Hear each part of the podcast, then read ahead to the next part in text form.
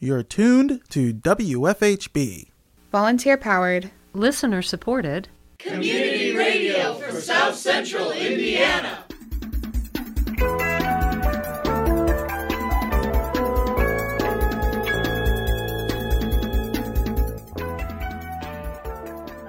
Good afternoon. Reporting for WFHB, this is Ashley Voss.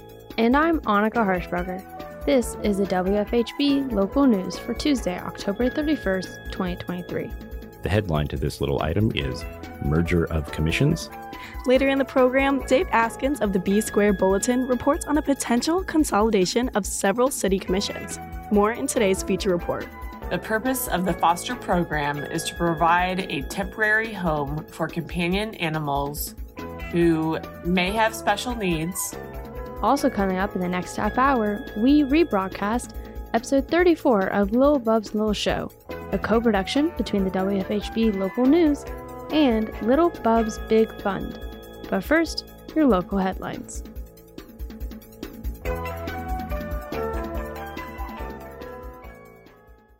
At the Monroe County Commissioners meeting on October 25th, Commissioner Penny Githens gave an update on the jail and what they're currently working on. Well, I'd like to give an update on the, the jail. Um, I'd like to repeat for the public that we have not identified uh, a location yet, and we're continuing to explore different options. Um, we did receive a 245 page report with a phase one environmental site assessment on the Thompson property, which we are currently in the process of trying to, to dig through. And we're still awaiting a geotechnical report, I believe. Um, we are pulling together a web page um, on the county's website to keep the community apprised of our progress um, as we pull different different things together. Um, also, we hope next year to get uh, the National Association of Mental Illness uh, Indiana to come and work with us on um, using a, a, what's called a SIMS model to, um, gee, that's not our screen. Wonder what's going on here in front of us. Sorry. Um, to look for gaps that we have here in the community so that we can start to work on filling those gaps, uh, especially with regard to uh, treatment for mental illness and substance use disorders.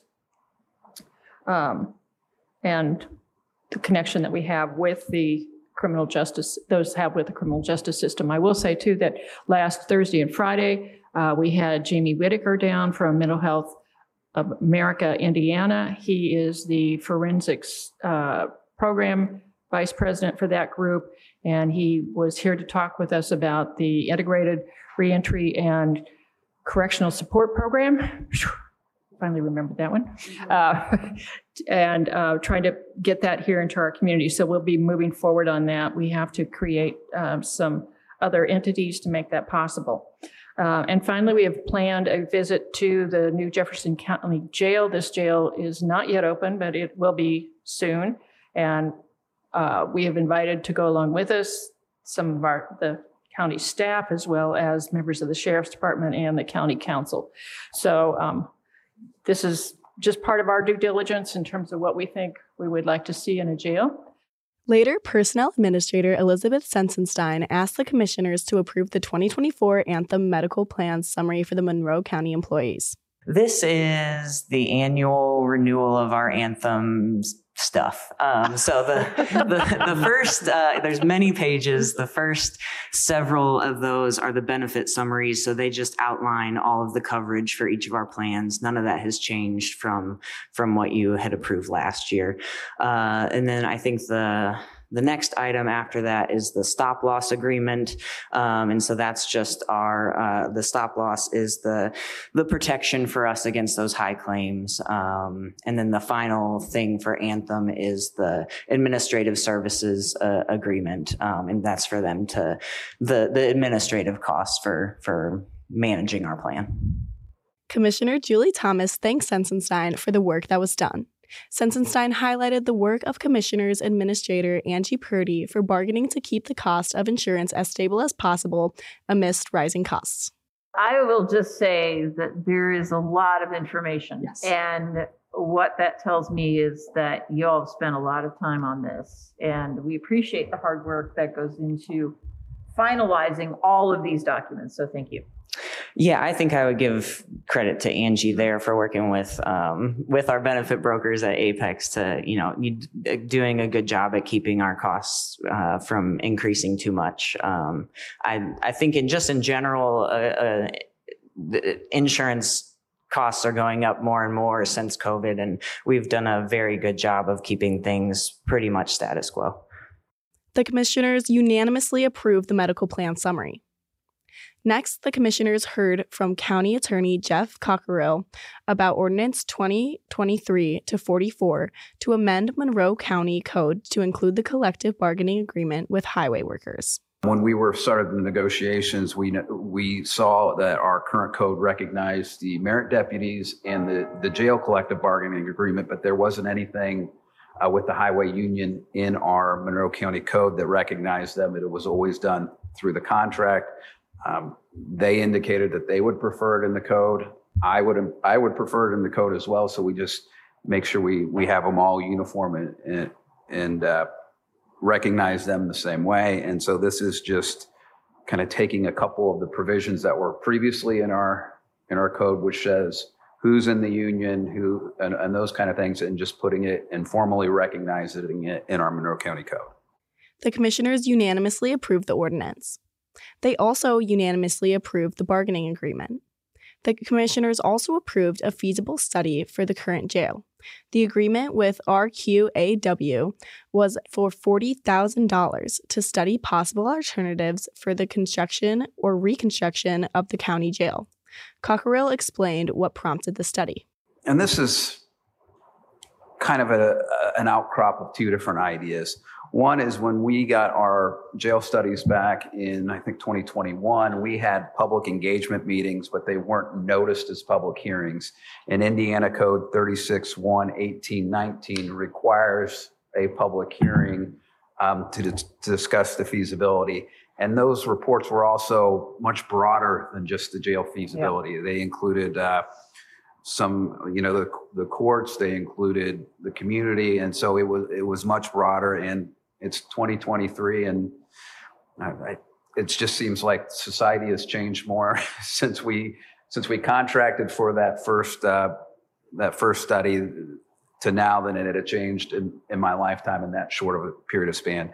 Um, so what we wanted to do is get a pure jail feasibility study um, that would comply with the code.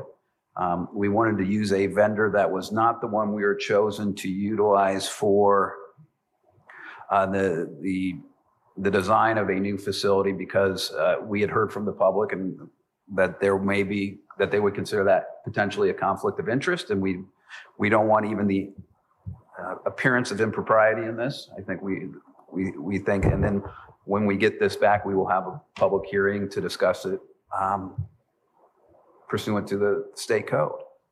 Commissioner Githens asked how long it would take to complete the study.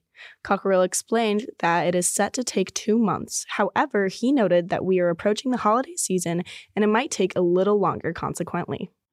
And it looked like to me that this would be about two months for this to be completed.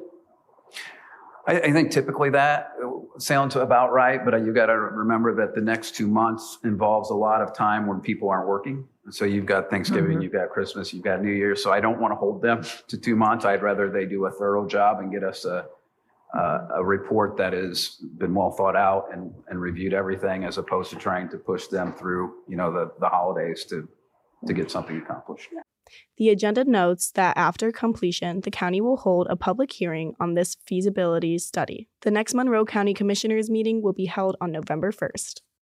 At the Bloomington Board of Public Works meeting on October 24th, the board heard a request for an abatement at 2501 East 8th Street from Housing and Neighborhood Development, Neighborhood Compliance Officer Rob Council. This property is covered in litter. Um, I've submitted pictures for the packet that I'm sure you guys have taken a look at.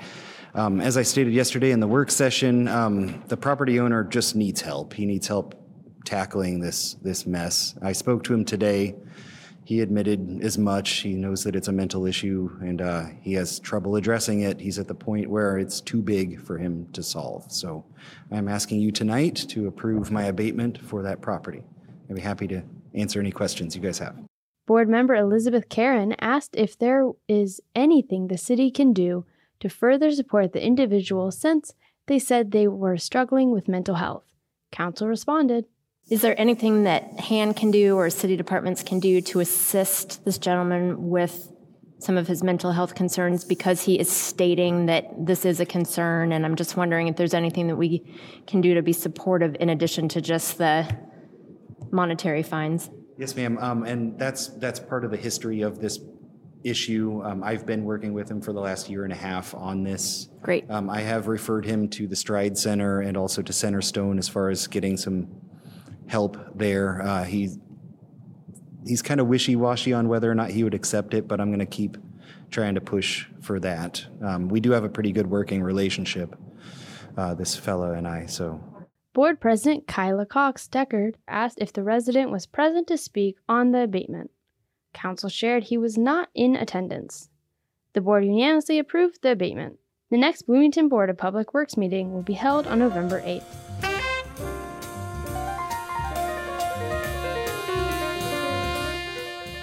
Up next, WFHB correspondent Elise Perry reported on a recent meeting of the Ellettsville Town Council. We turn to Perry for more.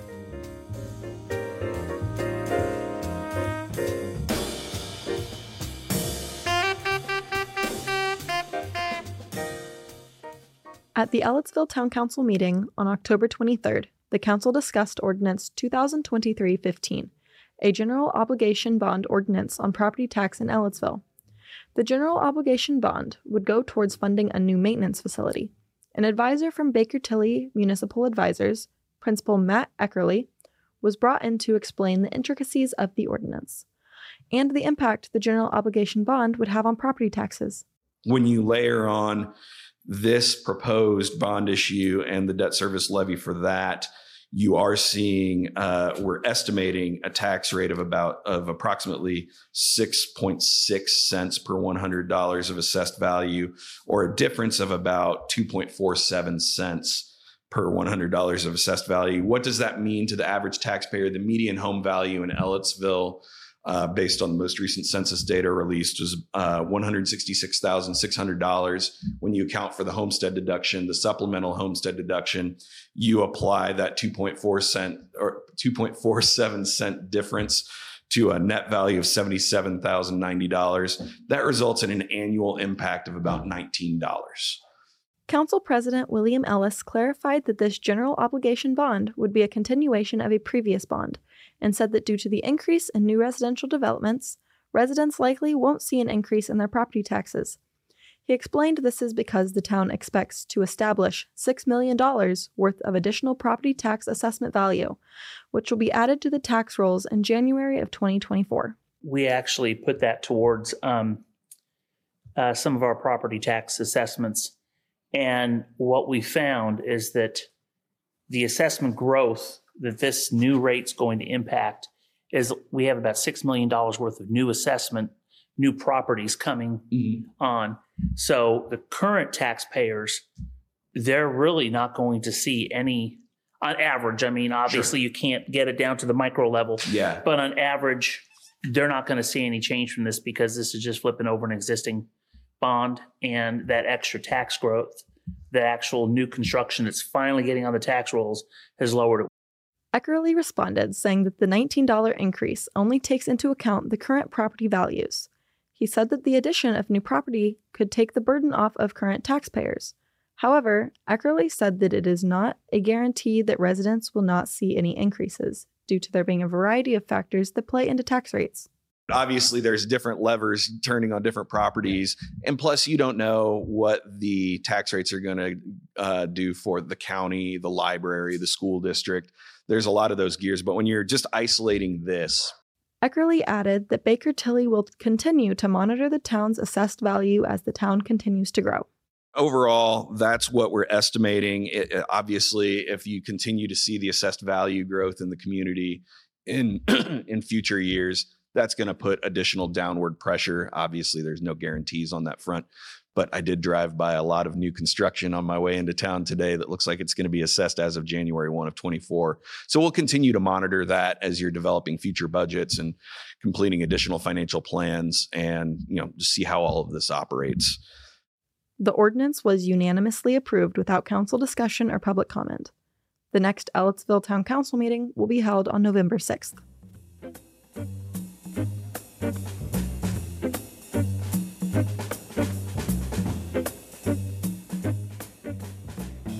In today's feature report, Dave Askins of the B Square Bulletin reports on a potential consolidation of several city commissions. We turn to Askins for more.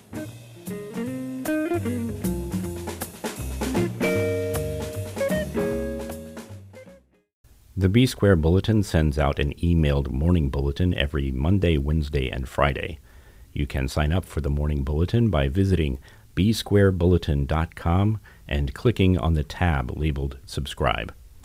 Here's an entry from a recent edition. The headline to this little item is Merger of Commissions. On Wednesday, the Bloomington Traffic Commission made a recommendation to consolidate into a single entity three existing commissions the Traffic Commission, Parking Commission, and Bicycle and Pedestrian Safety Commission. The new commission would be called the ATC, Advisory Transportation Commission. It's probably useful to know that in the wording of the draft ordinance, the acronym SS4A stands for Safe Streets for All.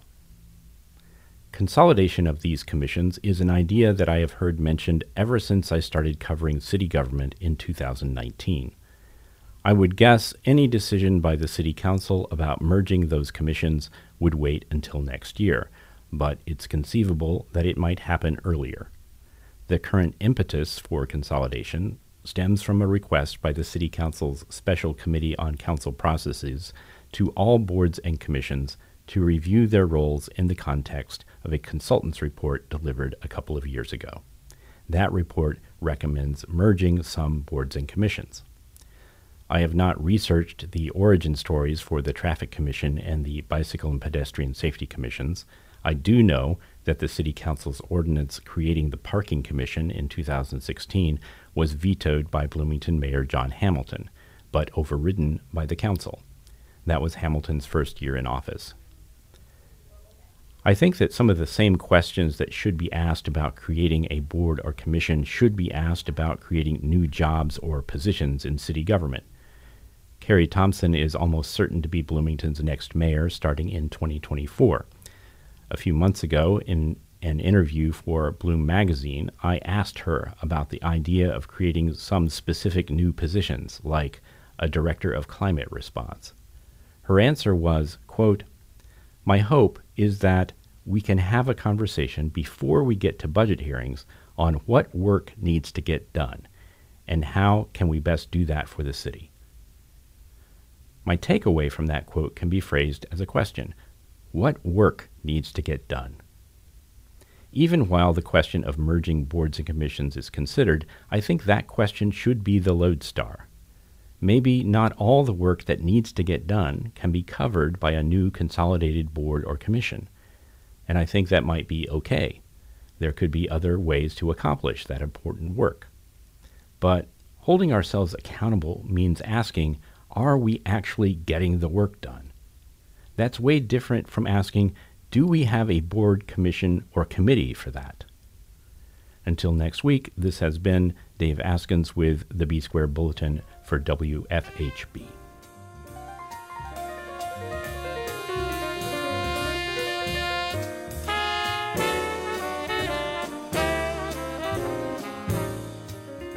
Up next, we rebroadcast episode 34 of Little Bub's Little Show, a co production between the WFHB local news and Little Bub's Big Fund. We now turn to that segment.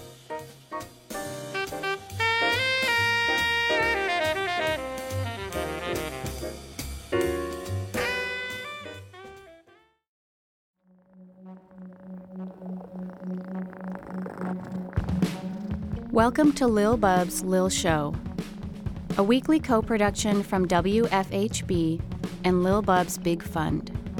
We highlight adoptable animals with special needs in South Central Indiana and spotlight topics to promote human animal welfare.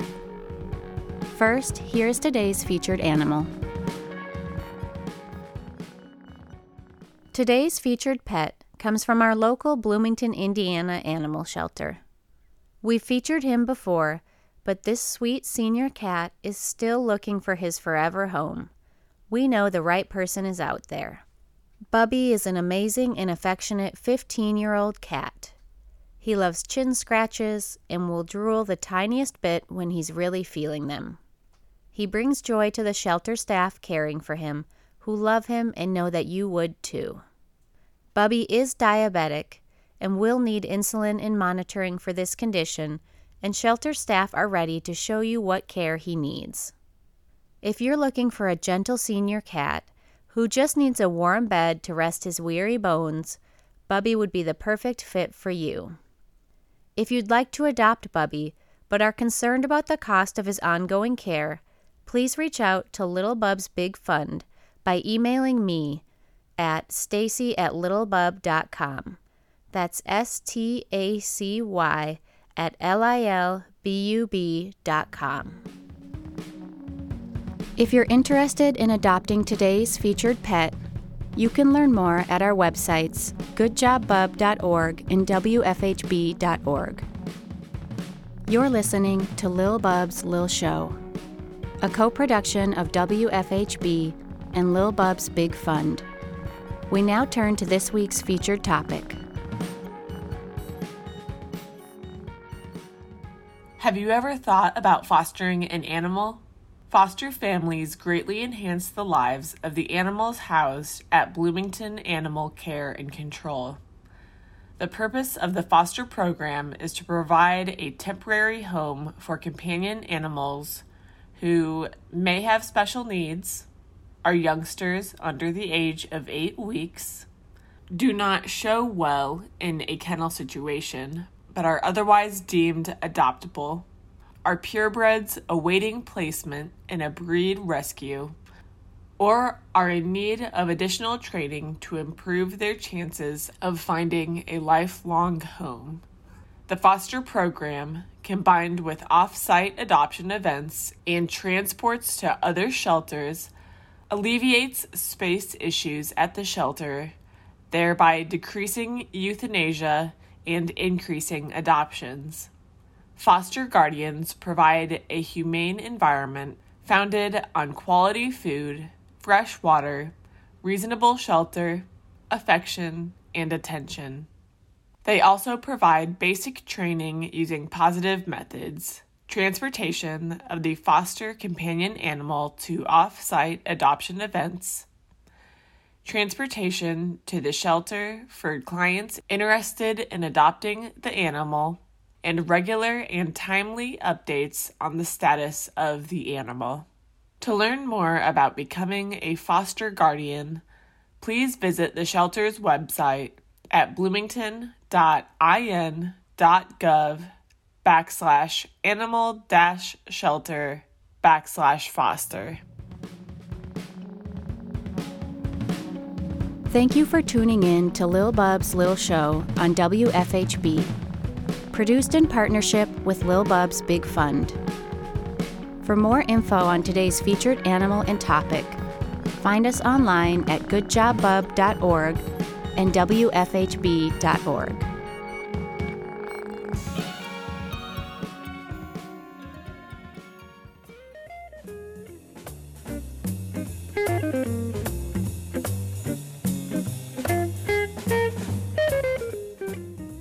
Support for WFHB local news is brought to you by MPI Solar, a Bloomington business specializing in solar hot water, solar electricity, and solar hot air systems.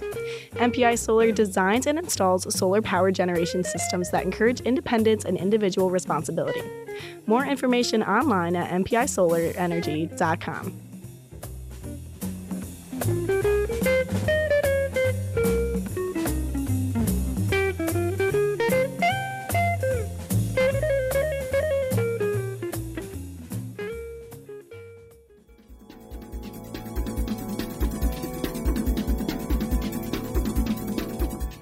You've been listening to the WFHB local news. Today's headlines were written by Ashley Voss, Annika Harshbarger, Elise Perry, and Noel Herhusky Schneider in partnership with CATS Community Access Television Services. Our feature was produced by Dave Askins. Lil Bub's Lil Show is a co-production by Christine Brackenoff and Stacy Budovsky. Our theme music is provided by Mark Bingham and the Social Climbers. Engineer and executive producer is Cade Young. For WFHB, I'm Ashley Voss. And I'm Annika Harshbarger. Thanks for supporting Indiana's only volunteer-powered, listener-supported, independent daily news program. You can hear tonight's full broadcast online at WFHB.org. The WFHB local news is also available as a podcast. Just search our call letters, WFHB, wherever you listen to your podcasts. Subscribe to never miss another local news program.